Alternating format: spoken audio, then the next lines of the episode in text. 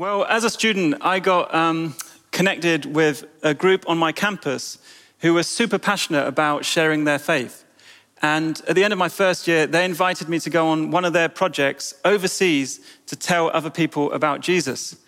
And um, I didn't have much to do with my long student summer, so I thought, okay, I'm going to sign up for the most adventurous sounding option. And it was a three week trip to Israel. So off we went to Israel, and when we arrived, our team had some basic training, like how to say Jesus in Hebrew, which is Yeshua. And then off we went to the nearest university campus. And um, I was paired off with my friend Matt. And as we wandered around, I started to feel a little bit out of my depth and a little bit nervous. And it didn't help that there were these Israeli security guards everywhere with massive guns, checking everyone's bags as we went into buildings. Um, but after a while, um, we saw this guy on his own, the first, first guy we were going to speak to. And Matt said to me, Why don't you go and, and talk to this guy? And he was the team leader, so I didn't have much choice. So over I went and I said, Hi, we're followers of Jesus. Whoops, I mean Yeshua. And we're here to, um, we just would love to talk to you. And, and amazingly, he said, Sure, grab a seat. I'd love to chat. And it's really strange you've come over, he said, because I don't normally sit here. And in the last few days, I've had this dream. And in my dream, there's a path of darkness and there's a path of light. And I'm really thinking about it and I'm trying to figure it out. Maybe you guys could explain what it means. So I did this like double take with Matt, thinking this has got to be some kind of a setup before, think, before thinking, wow, this is amazing. And we went on to have this great conversation with this guy. And we carried on meeting with him over the next few weeks as he continued to, to, continue to explore faith. And then on the night before we flew home, he said a prayer inviting Jesus into his own life with us. It was so amazing, such a, a, an amazing experience of seeing God at work through us sharing our faith. But for me, I know there have been lots of times where things haven't gone as well as that as well. Like when I've um, tried to explain something about Jesus to someone and I've ended up confusing both them and myself. Or when I've um, just had a go and someone's just really not been interested and I've ended up feeling kind of rejected or hurt. Or when, you know, I've just um, stepped out and it's been the perfect opportunity to say, to say something, but I've just not gone for it in that moment. And I've thought, oh, why didn't I take that chance? And, and this last year, it's brought some maybe extra challenges in this area too, because we've not been able to see people as normal. We've not had those natural moments of interaction, have we? So, why should we continue to try and share our faith, even when it's hard? And how should we go about doing it? That's what I want to talk to us about today. Before we start, though, I realize some of you might be here for the first time, either in the room or, or you guys watching online. And, and if that's you, I just want to say, firstly, I'm so glad that you're here. And um, I realize that um, you know, this might not be immediately applicable to you, but at least, I at least hope by the end you'll have more of an understanding why we, as followers of Jesus, really love to tell other people, even if we don't get it right all of the time. So, why share our faith? Why tell others? Well, firstly, it's because Jesus says go. Jesus tells us to. Last week was Easter Sunday, and we celebrated the resurrection of Jesus from the dead. And in the Bible, the four Gospels, they record one main conversation Jesus has with his group of disciples when they're all together. And it's amazing to see a single theme emerge in each of the accounts. So in Matthew's Gospel, Jesus says to them, Go and make disciples of all nations. In Mark, he says, Go into all the world and preach the gospel to all creation. In Luke, Jesus says, Go into all the nations and preach repentance and forgiveness of sins so that people will turn to me.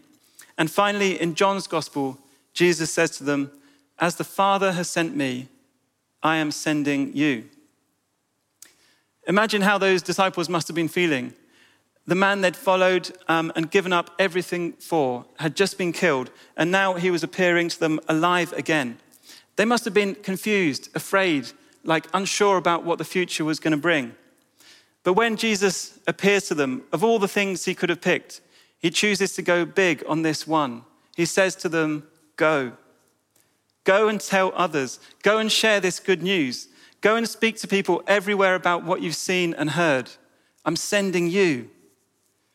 If I'm honest, though, I find myself often gravitating towards some of the other things that Jesus says. Some of the things are a little bit less onerous. Like when he says, Come to me, all you who are weary, and I'll give you rest. Or I've come that you may have life and life in all of its fullness. And those statements, they're just so wonderful, they're so true, and they're so precious to us, especially in the times like we're living in. But I want to suggest that as many times Jesus says, Come and receive from me, he also says, Go and share. As many times as Jesus says to us, I'm with you, he also says to us, I'm sending you. As many times as, Jesus says to us, you know, um, come to me and you're my fr- I've called you my friends. He also says to us, go and invite others to come to the party.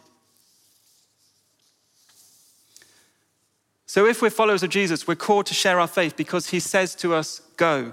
But a second reason is because it's such good news, and good news is worth sharing. I remember um, when me and my wife Lizzie got engaged, we, we had this lovely day in the Peak District. And then as, as we drove home in the car, we thought we'd start telling some people. So, firstly, um, we rang Lizzie's parents, of course, and, and that was great. And then, and then we rang my parents, and that was great too. But soon after that, we started getting messages on our phones from people saying congratulations, from people we hadn't even spoken to. And of course, Lizzie's mum was so excited that she'd basically speed dialed through her address book, um, just you know, getting the good news out. And it was truly impressive how quickly she was doing this and the amount of messages that were coming in. But good news, it travels fast, doesn't it? And what we've been entrusted with is such good news. It's the very best of news that says God loves you. You know, whether you're in the room right now or wherever you're watching from, Jesus loves you. He gave his life for you. He took all of our, all of our sins, your sins, my sins, all of our collective wrongdoing in the past, the present, and into the future, even the things we feel most guilty about. And he took all those things on his own shoulders to pay the penalty, to pay the price, so that we could be set free. And this news, this news means that where we're far from God, we can be brought near where we're strangers to God, we can come to know Him as our Father and as our friend. And where we feel guilty before God, we can know that we are forgiven. And I love seeing the impact of this news in people's lives, like the hundred or so that we know about here who've said yes to Jesus over this last year. Or people like my friend Tom. We met Tom a couple of years ago in Market Square as we were sharing Jesus with people, and we had the joy of seeing Tom just invite Jesus into his life right there in Market Square. And a couple of weeks ago, I met up with Tom for a coffee, and he sent me this message afterwards saying this The hardest part of lockdown for me is that I've been living on my own for the whole time. But Jesus has been my rock I've clung to in times of loneliness and in times of sadness. I hit, I hit rock bottom for three days, but the love of Jesus and what he wants was far more beautiful, far more powerful, and that's what's pulled me back. And Jesus has had this amazing impact in Tom's life. And if I think about it, who knows where Tom would be if we'd not met that day in Market Square? But the impact of this good news is not just for life now, it's for life forever. Author and speaker J. John, he says this Without Jesus, we have a hopeless end. But with Jesus, we have an endless hope. And I love that. Jesus' victory over death is evidence of this hope. It's proof that, that all of us who know him, who trust him, we can look forward to life with him forever in a new creation where there's no more suffering, no more sickness, no more death. What a message to be entrusted with. So we tell others because Jesus says go, and because it's such good news and because of the impact it has in people's lives, both now, but also for all of eternity. But what about how? How to share our faith? How, how did the disciples do it? If we look back at those final conversation, conversations Jesus had with them that we were looking at earlier, he didn't only say to them, Go, he also said to them, I'm with you. He gave them a promise. In Matthew, Jesus says, Surely I'm with you always to the very end of the age. In Mark, we read, The disciples went out and preached everywhere, and the Lord worked with them. In Luke, Jesus says, I'm going to send you what my Father promised, but stay in the city until you've been clothed with power from on high.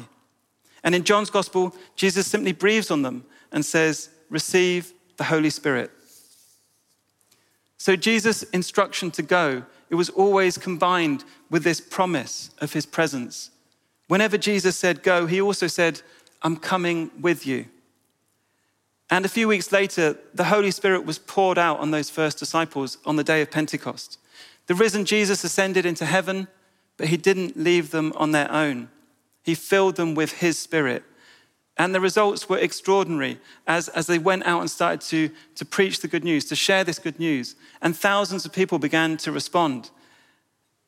And the same power is available for each one of us today as we step out and, and how we need that as we go. Whenever we run um, an Alpha course, like the guys were talking about earlier, the session on the Holy Spirit is always such a highlight because we get to see God's power at work. And on a recent course, one of the guests called Ali, he described what happened to him. He says, When we got to the Holy Spirit session, I really didn't want to take part. I didn't think anything remarkable was going to happen, especially on Zoom.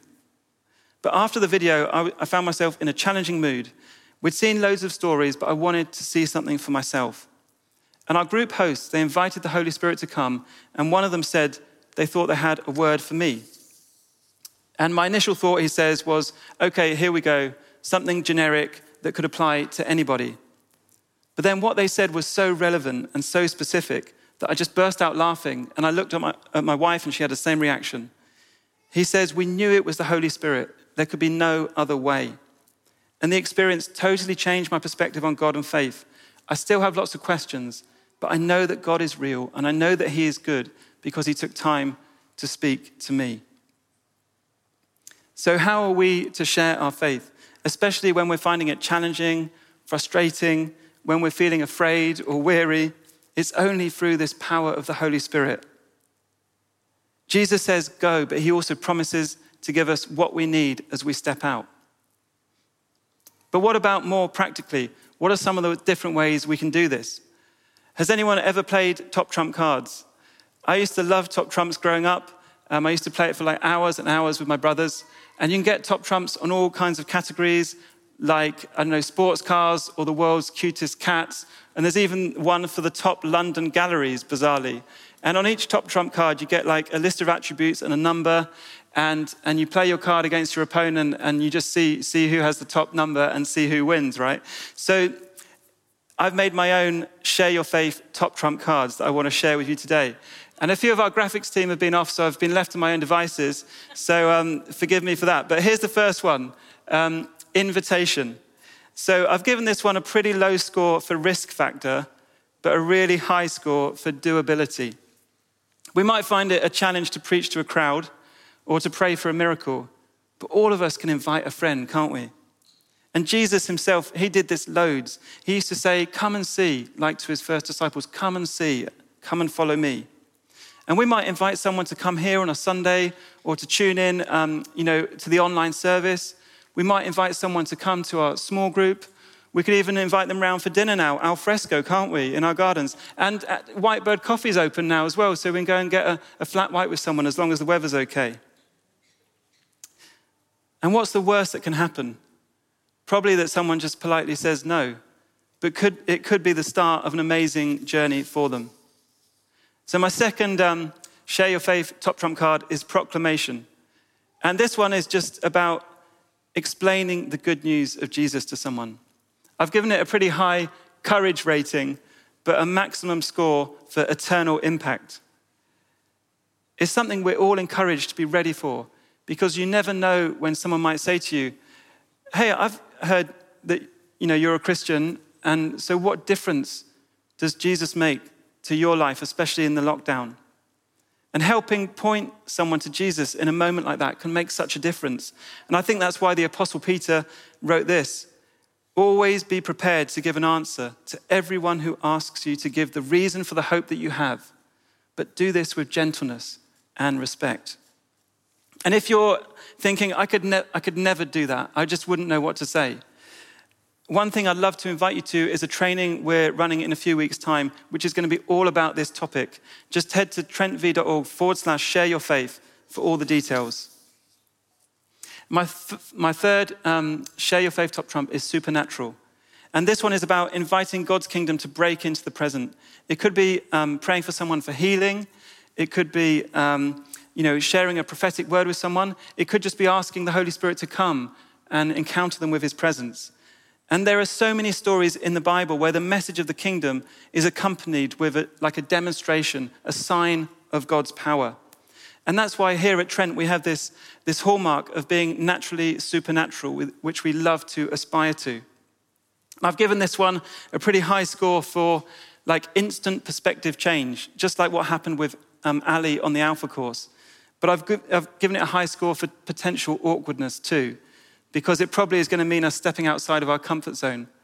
But I love what um, Vineyard Pastor Alan Scott says the awesome is so often in the awkward. And that's been true, certainly in my experience. Number four, this one is character. And it's about who we are rather than what we say.